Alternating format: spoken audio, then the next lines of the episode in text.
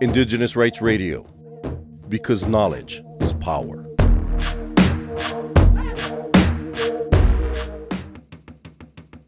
Indigenous leaders are taking action to reduce greenhouse gas emissions, to act as guardians of ecosystems, manage pollution, and protect the natural environment. Cultural Survival attended COP28 in Dubai and spoke to some of the indigenous delegates who attended.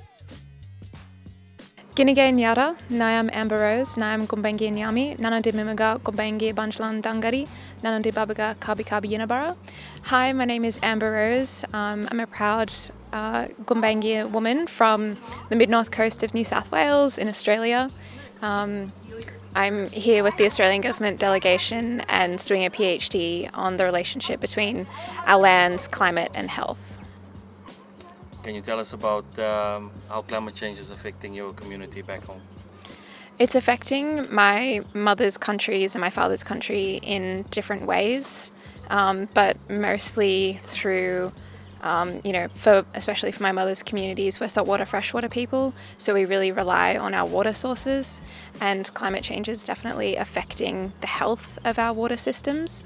And if our water systems are unwell, that impacts has a really significant flow-on effect to everything else um, because we rely on that as a source.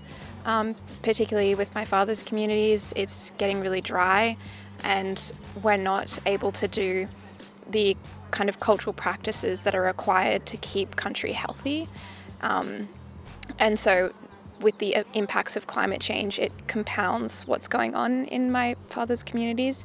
For example, not being able to do cultural burns means that there's a really high fuel um, load. So then, when country gets really dry, and then when the, a like a destructive fire breaks out, it just sort of scorches everything um, and we're not able to do our cultural practices that are able to mitigate the impacts of climate change in that way. This is only my second COP, but what I'm noticing is that there is a disconnect between kind of grassroots organizations, things that are happening on the ground in my communities, and these kind of high level events where Indigenous peoples' voices are not as valued or heard as they should be, particularly as we are the caretakers of our lands. Um, it seems like it's a bit of a farce, it's a bit of a kind of scapegoat situation, um, and I think it creates a lot of noise without actually producing as much action, particularly from world leaders and governments that don't have um, the health of country and the health of people truly in mind. If we did, climate action would have happened a long time ago, but it hasn't. So, my expectation is trying to understand these mechanisms of inaction and how our voices and solutions can be prefaced um, to start to change the way that this works. Because coming here, you know, meeting and talking, uh, negotiating different targets, if there's no real tangible outcome that is honouring the health of our lands and the health of our communities, then is this the mechanism for us?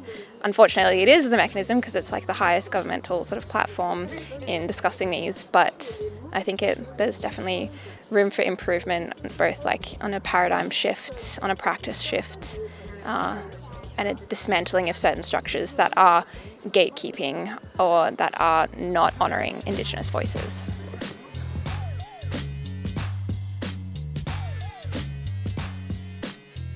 For more on the rights of Indigenous peoples, visit cs.org and follow Cultural Survival on Facebook and Twitter, and listen to Indigenous Rights Radio on Spotify.